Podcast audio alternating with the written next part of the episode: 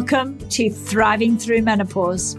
I'm your host, Clarissa Christensen, an international menopause expert, author, and speaker. I help women go from feeling uncertain, uncomfortable, and struggling to experiencing a new sense of confidence, freedom, and vitality. My own story mirrors that of thousands of women that I have connected with through writing my book, speaking engagements, and coaching. Like you, I felt unprepared, unsupported and at times dismissed by family, employers, and even doctors. That's why I created this podcast as a place of advocacy, offering facts, resources, and a community where you can become more empowered to take control of your menopause journey. Join us each week as we dive into honest, open, raw conversations on the topics that matter deeply to menopausal midlife women. From our changing bodies to our relationships to dealing with menopause and aging at work and in society. My mission is to help you to tap into our collective wisdom so you can emerge more powerful, wiser, not just older, thriving, and ready to embrace wholeheartedly the next chapter in your life. Welcome to another episode of Thriving Through Menopause. I'm your host, Clarissa Christensen. Today, we're going to be talking around a subject that I have loved and I practice in my life, and that's yoga. And I hope that today we're going to take you on a journey to see how rich yoga is and how much it can bring to our lives as we go through perimenopause and into the postmenopause phase. And I'm delighted today to be joined by yoga teacher Antonia Balazs, who actually began practicing yoga when she was over 50 she became a yoga teacher at that stage too. And I'm just delighted that we're going to have this conversation. So welcome to the show, Antonia. Thank you so much for having me. I am thrilled to be here on your beautiful, helpful, important podcast. Thank you. And I love your story. I mean, you became a yoga teacher much later in life. Tell me a little bit about what inspired you to step into this space, which some people do when they're 20, not when we're more 50. yes, it's a funny situation. There's sort of two threads that came together. I was, you know, in, in my mid late 40s and I felt very stuck, a rat And I felt like my work doing research as a historical expert witness was just very samey and samey. And I was also spending a lot of time looking after mum. And I felt like I was just on that treadmill that I think a lot of us are familiar with, taking care of everybody else. And I was sort of stomping about saying, who's taking care of me? And I'm feeling a, quite a bit resentful, you know, and at the same time, my body was changing. And I thought to myself, I really need to do something about this to get my body ticking over. And I tried a few things and, and nothing really, really took until I found yoga. And what happened is that I really began to start a conversation with my body with the yoga you know. And it's kind of interesting because I think that many people do come to to yoga for their for their body. Yeah, and I gained strength in my body with a kind of slow, strong poses. It gave me that space. And I began to feel stronger in my body. I began to feel better about what was happening with my body, more connected to it, more like I was a team with my body. And all of this sort of translated into my broader life. And I was able to step back, look at my life in a way that was more grounded, sort of more from the standpoint of an observer. I stopped feeling resentful. I realized that I'd chosen to take care of mom and I wanted to. And I thought, well, what can I make to do this, make this easier for myself? You know, I took that space. And you know, there was another part that I realized that I hadn't sort of clocked on before. I came to terms with mum's decline. Yeah, and it's, it's hard seeing someone you love in decline. But by sort of releasing that and sort of surrendering to what was happening, I was more able to enjoy our time together.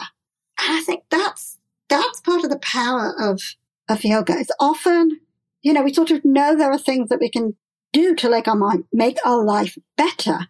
But there are so many things we're busy doing and we feel as if we don't have time to do anything else or it just gets really hard to take back that control over your life, to get that distance, to be able to look at your life in a way where you can take back some more control and not feel like you know you, you're just at the whims of your life.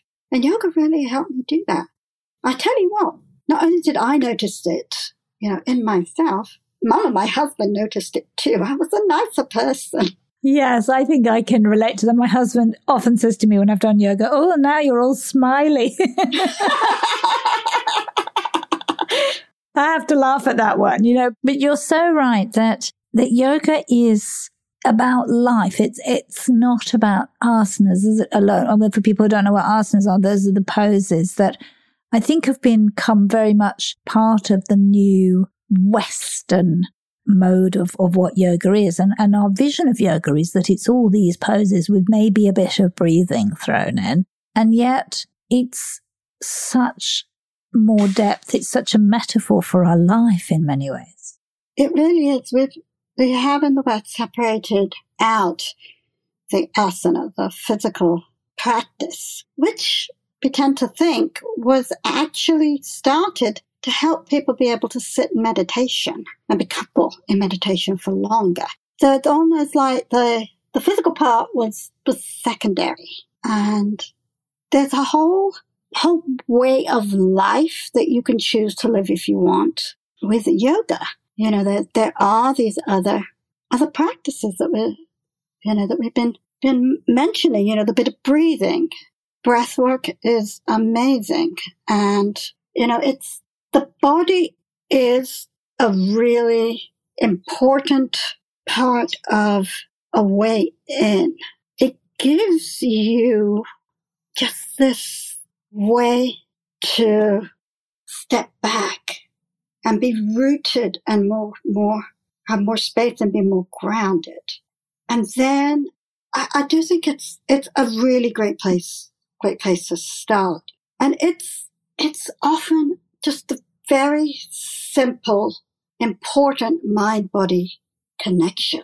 Maybe it's when you're in your downward facing dog and you can feel your hands and your feet pressing into the ground. And then you feel your hips lifting up away from your body. And it's a, it's a whole new way of feeling. And you think, oh, that's interesting. So what happens? How will I feel if I experiment and bend one knee and then the other? And you just to create this, this curiosity in space and conversation, which then you can bring into the rest of your life, even as far as something as complicated, as profound as the, the limbs of yoga, which is a sort of yoga spiritual way to live your life. It, it, it runs a whole gamut.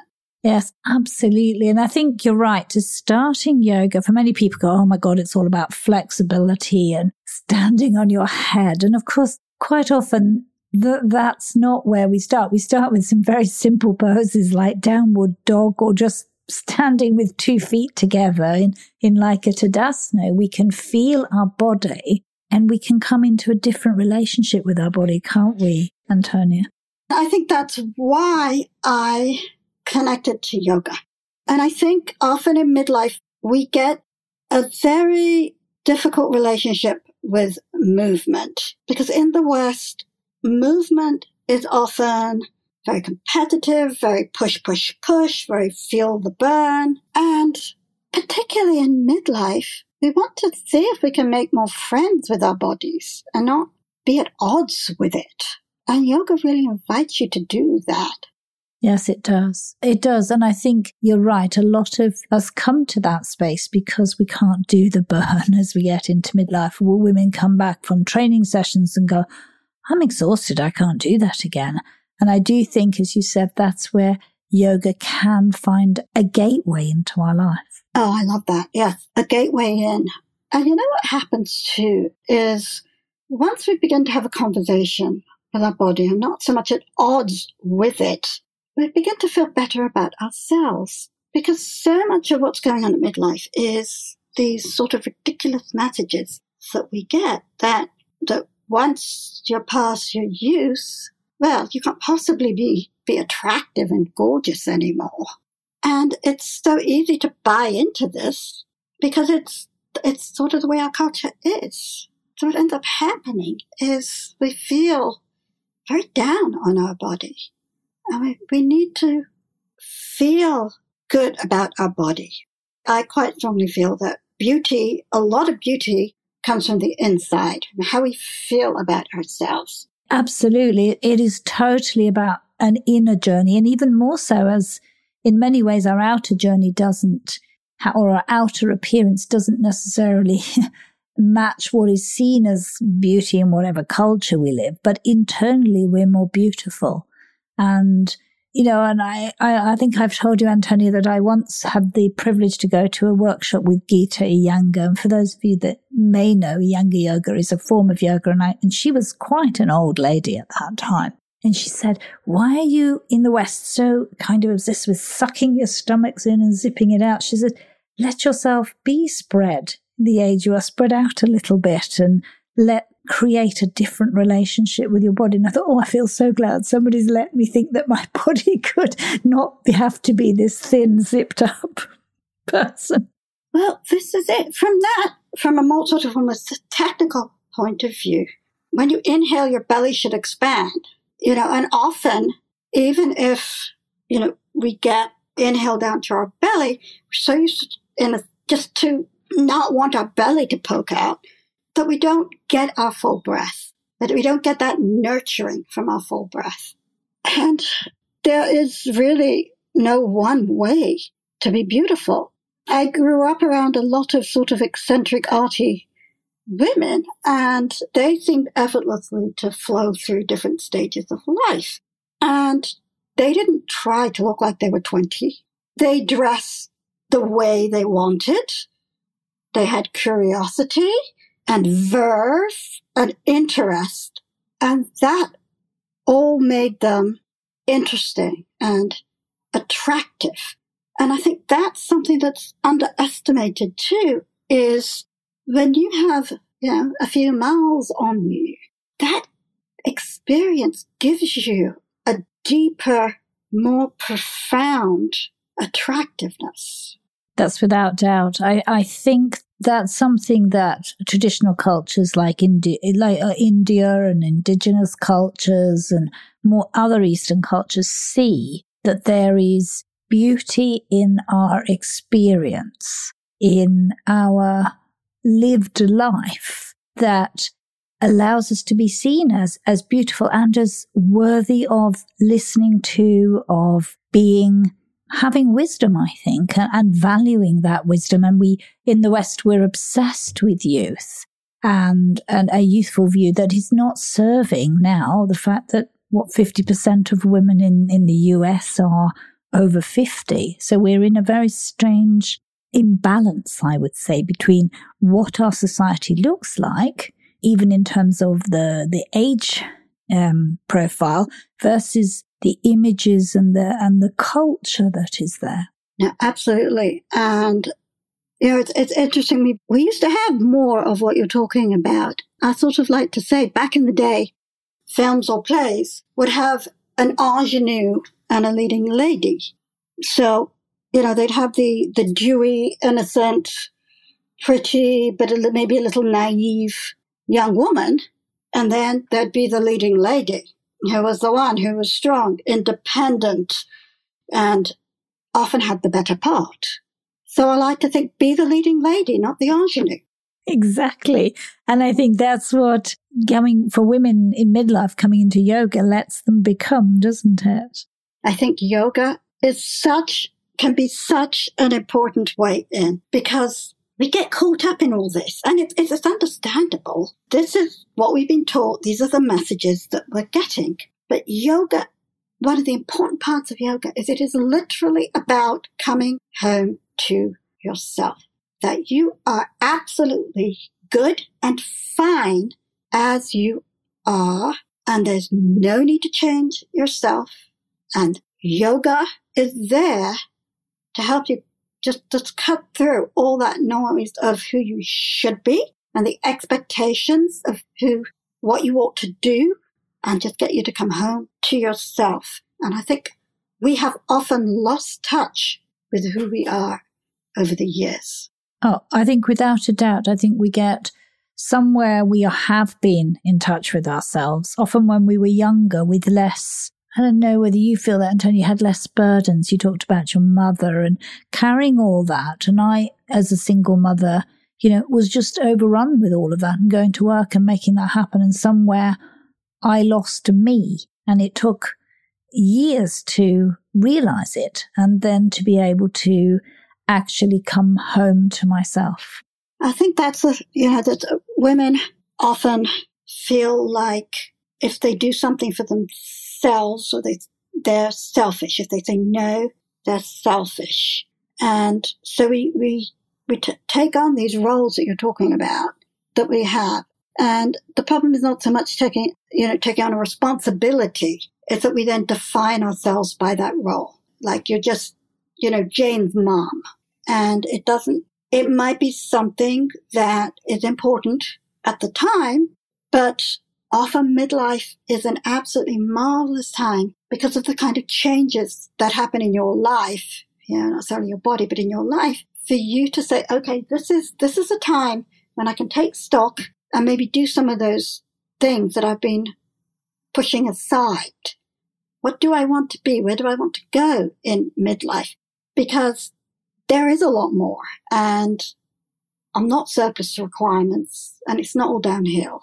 And there are some fabulous things that I have been putting off because there were more pressing and important things. And, and there comes time when I think you really, it is important for you to take time for yourself. And actually, I had a very good example of that. My mother would take time for herself and you know, she'd say to me, I'm going to have, spend a little time looking at this magazine. Uh, you know, we can go to the park or whatever later. And she'd say, also, she'd say, you know, you can, you come and look at the magazine with me, but I'm going to look at the, look at the magazine. And it certainly wasn't that I didn't get a lot of love and attention. I did. But I think it is important to mirror for your children, for your daughters, that you are allowed to do things for yourself. It's not always selfish. No, no. And and one of those is rolling out your yoga mat and going and standing on that mat and doing those practices. Carving out that time.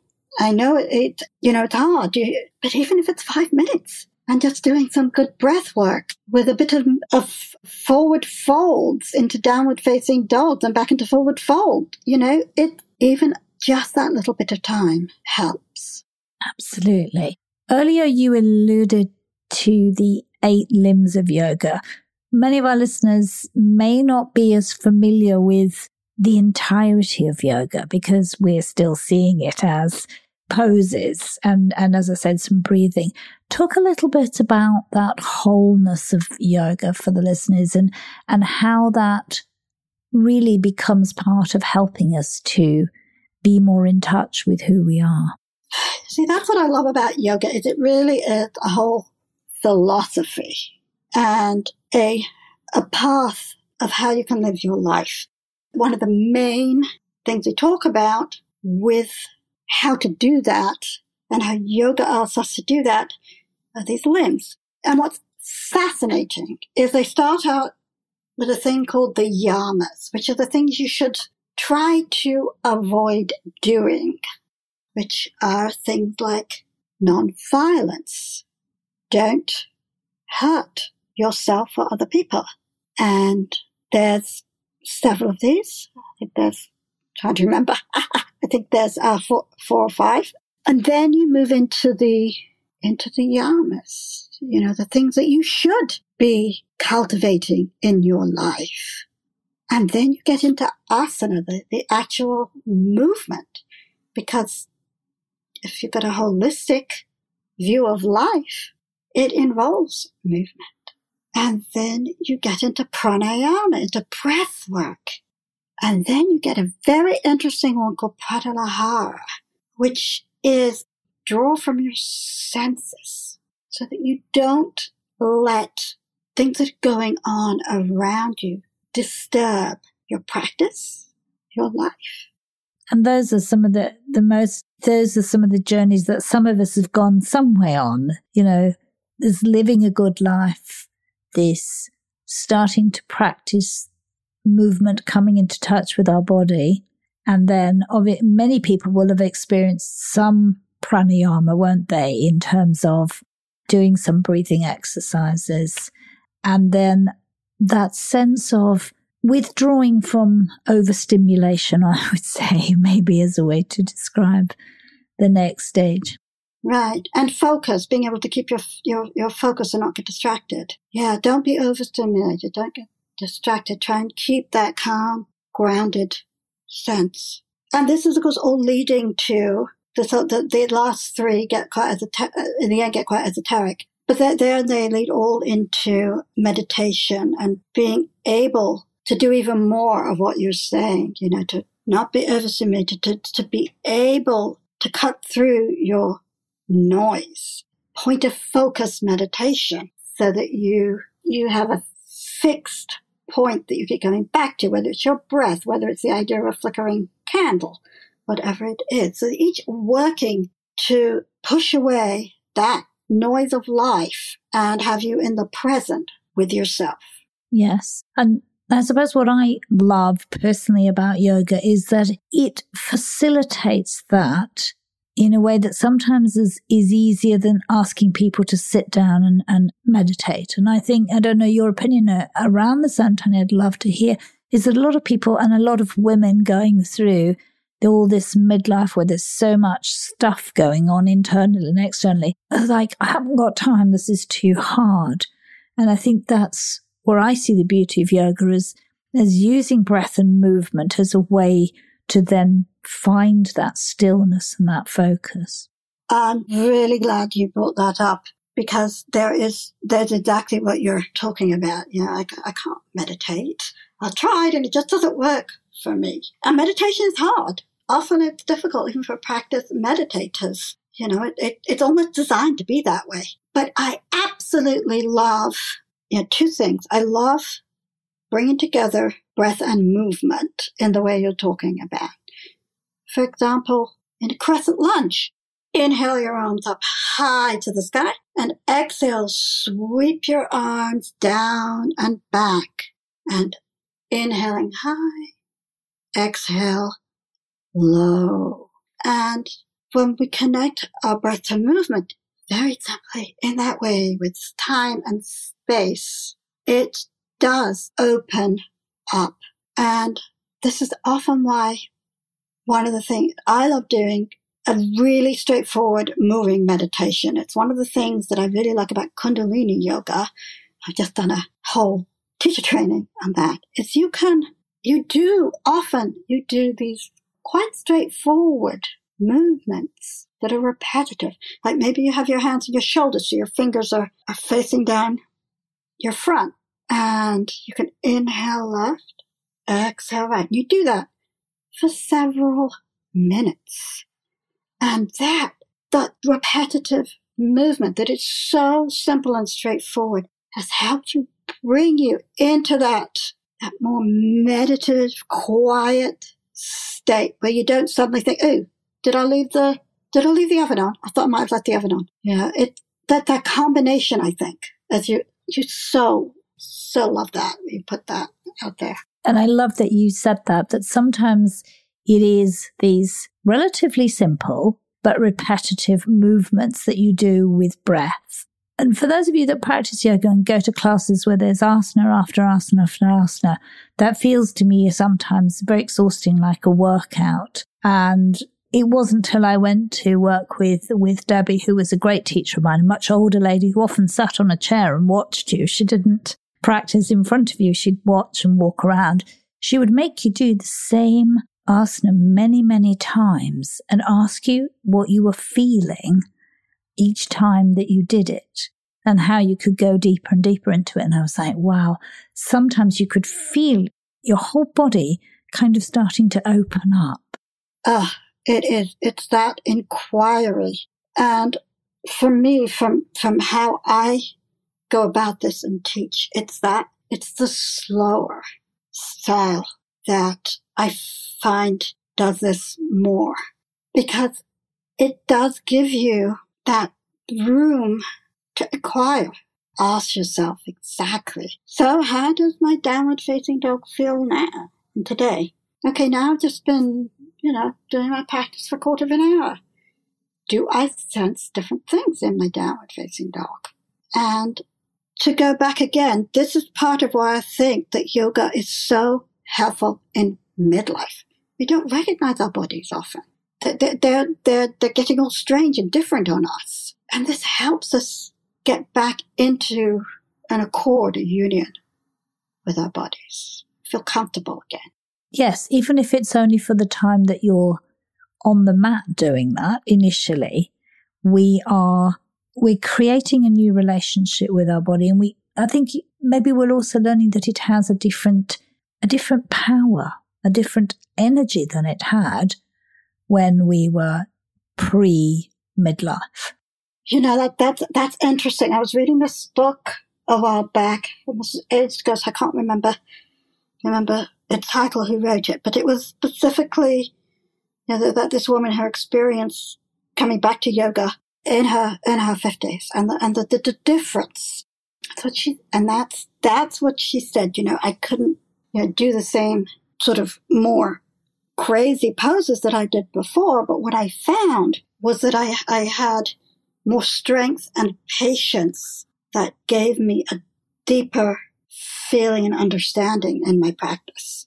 Yeah, I think that you're right. And I love that you teach in a way, Antonia, that is this slow and deliberate, because that, in many ways, that's exactly what we need when our hormones are going everywhere and creating craziness. Our minds are running. We've got a million things we think we should, must, and ought to do. And that time on the mat, even if it is, as you say, a short period, is a time when we slow down, we're focused, we're deliberate, and we can feel our body.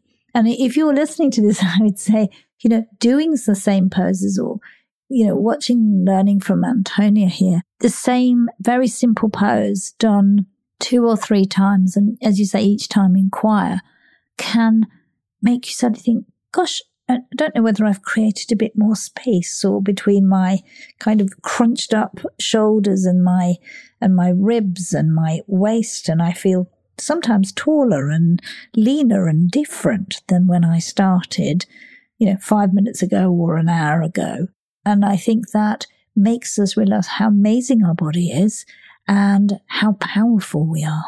You know, both those things really happened to me, and it, it is why I teach the way you do. I found that I, as began to get some mileage on my yoga practice, I felt stronger in my body, more confident in my body.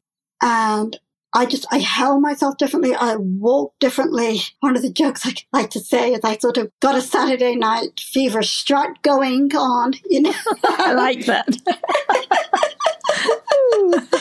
yes. And that's also what gave me the space to see that I could take back charge of my life. That didn't necessarily mean I had to turn it upside down. You know, I, I knew that I'd made this choice to look after mom. So why was I feeling resentful about it? And I realized that there were things I could do to make that simpler and to feel more empowered in these choices and not feel like they were burdens. Yes. And I, I love that that sort of starts to link to how we feel about our life, as you said. And even that yoga can be a gateway for us to find what our purpose is in life, as it did for you. You became a yoga teacher. And actually, it's it's funny. I'm going to be doing a, a series of lives on a, another aspect of what you could call yoga paths. This is older. This is actually from the ancient Vedas, which is very, very early texts. And it has these sort of four paths, you know, to live your life. And they're all interconnected and part of the power in them it's almost like the chakras. People are more used to the chakras, you know, that they all work together. And there's, there's moksha. Well, let's start with kama. Kama is your desires. And desires are neutral. It's, it's how you think about them, what you do with them, and you approach them. So, and it's really interesting that your desires is, is one of these parts of these paths. And then you get moksha, which is your eternal liberation, which is, which we all know is important and we don't often feel like we have. And then you get artha, which is it's wealth, it's prosperity, and it can mean that in any way you want. It doesn't have to be dollars and cents. And what makes you personally feel successful? What is your relationship with prosperity and success? You know, does it feel off kilter? And then there's Dharma, your life purpose. And ultimately, I think that is what is, can be really difficult for women in midlife because they feel unanchored. You know, these messages are saying they don't have a purpose, that there's no place for you, really. And yoga can help you find your course in life again. And I do think that how, that the journey you're on and where you are going to, that that's a really important combination. Yes. And I love that you draw on those ancient ways of being and the, the work there, the texts, everything that's been there since, gosh, thousands of years, that these are interconnected as opposed to just searching for the purpose. It's also kama, moksha, and artha that are part of that whole journey with finding dharma. And this is part of what I think makes yoga so relevant too. You know, it's just, it, it's ancient, ancient, ancient. And there's a reason it's been kept going. And, you know, my background is originally in history. So, yeah, I find it fascinating digging into all this and, and its wealth of rich, richness and knowledge and tried and tested things that you can take from and are still relevant today. And for the sort of reasons you're saying, like, gosh, look at that. They've picked these four different things. Now, why these four? And, and how do they work together? And why do I care? And why do I particularly care in midlife? And you come to realize that actually they can really help me get out of my funk. Yeah, definitely. They can help us to see a path through to, I don't know what, how you describe it, maybe a kind of, it is maybe an inner peace, I would describe it. A sense of, I know where I'm going. I'm actually know what my Dharma is how what however that looks in the world because that's nobody else's business except our own really but how that looks in, for us and how we can live that way going forward. Yes i think to bring in something totally different the chap that identified the blue zones the areas in the world where these where there were an amazing number of people who lived to be very elderly centenarians and they had good quality of life and he went and he thought okay well what patterns can i see here was helping these people. You know, what, what is there something going on in their patterns? And one of the ones that he identified is reason for being. Everybody needs a reason for being. It doesn't necessarily have to be to change the world. Of course, you know, although that's a lovely thing to find your way to change the world. It can be gardening. It can be that you just love getting your hands in the dirt. You know, to, to have, I think too, that often we feel we need to have these lofty purposes and important roles in life. But these smaller things can be so enriching and can be part of bigger things too. Yes. And I think that they can often be very, as you said, small, close, local, even personal, but they're your purpose. And we're often through those, those things called to serve in some way, even though we're not maybe changing the world and feeling that pressure. In fact, we're letting go of that pressure and allowing our purpose to be there and to unfold. Yeah. And it's, and that can also be partly why, you know, midlife is difficult because we often can feel like our purpose is, you know, that, that we've been following, you know, raising children. You know, they, they go off and you become an empty nester. And that, that was, that was a, a big purpose for you. And then you get added onto that the messages that, well, you're sort of, you know, on the rubbish tip, you're over the hill. What could you have to offer? you had your purpose taken away, and then you're told there's no further purpose for you. I mean, no you're getting a bit of a tizzy. Exactly. And there and there is yoga for you if you feel in that stage where you've lost, you've lost, you've changed physically, your children have grown up, and you're wondering, oh, so I'm I'm not wanted anymore. Then yoga is there for you, isn't it, as a way to help you begin to walk a different path. Yes. And that is such the beauty of yoga. It helps you get back in your stride, literally and metaphorically. Yes. Yeah, I love that. Yes, it is. It's it is literal because you are you are through the moving and through the doing of yoga, you're actually back in your stride. But yes, metaphorically, the path that you walk through with the eight limbs and even more deeply, more ancient practices, you're, you're coming metaphorically into a different space, into a new stride. Antonia, how would you recommend someone who was interested in getting into yoga or back into yoga in midlife? Where would you recommend they started? You know, I think it's always been difficult to find a welcoming studio studios are opening up. It's one of the reasons I moved online myself. And I think that the most important thing is to find the like the venue where you feel comfortable. So yeah, finding the venue where you feel comfortable, which you know, I would like to say could be me, but I mean that's the beauty of this sort of thing too. Is people connect to different to a different person or even a different type of work. Like some people are drawn to yoga, but not everybody. Maybe it's, it's more Pilates or even more energetic work like Reiki. But I think what is important is to know there's a way out of the doldrums and to seek it, to look for it till you find it.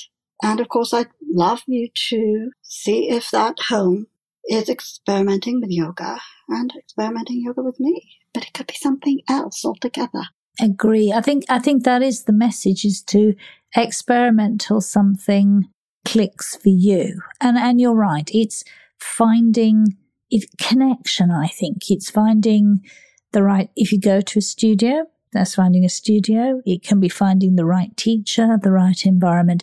And I think you have to you have to play about and you have to be open and maybe I would say, Antonia, give it some time as well. Not saying, well, go here, it didn't work and then go, but maybe if something feels intuitively good, give it a bit of a bit of a time to come into your life.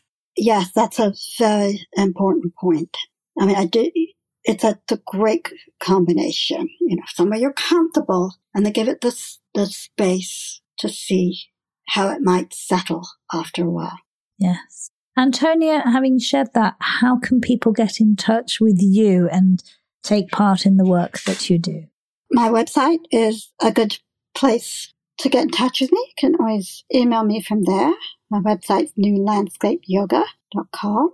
And if you're interested in seeing, you know, a bit of how I work and within the next month, I will be doing this, this live stream series on those four paths that we talk about. Uh, that'll be in my, in my Facebook group. So so I would, I would love anybody who's been drawn to what I'm doing to give me a buzz.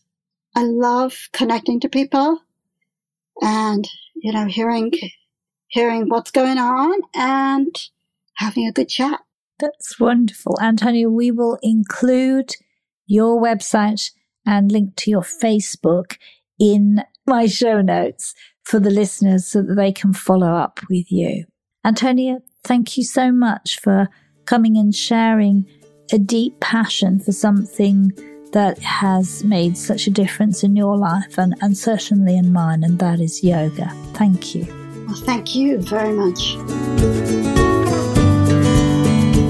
Thank you for listening. If you have loved or liked this episode, then I would be deeply grateful if you would head over to iTunes and give it a five star rating. My mission is to reach as many women as possible, menopausal midlife women who may be feeling alone and asking questions. Why do I feel this way? Thriving through menopause is all about a community and our collective wisdom. You matter to me. Your feedback, opinions, and stories matter to me. and I would love to hear from you. So drop me an email, clarissa at clarissachristiansen.com. I genuinely want your feedback and your ideas on the topics that you would like to hear more of on this podcast. And if you are a woman who feels that they are struggling alone through menopause and you need more support, pop over to my website, clarissachristiansen.com. You can find free resources and you can book a one to one discovery call with me. Let's start conversation. Thank you once again for listening.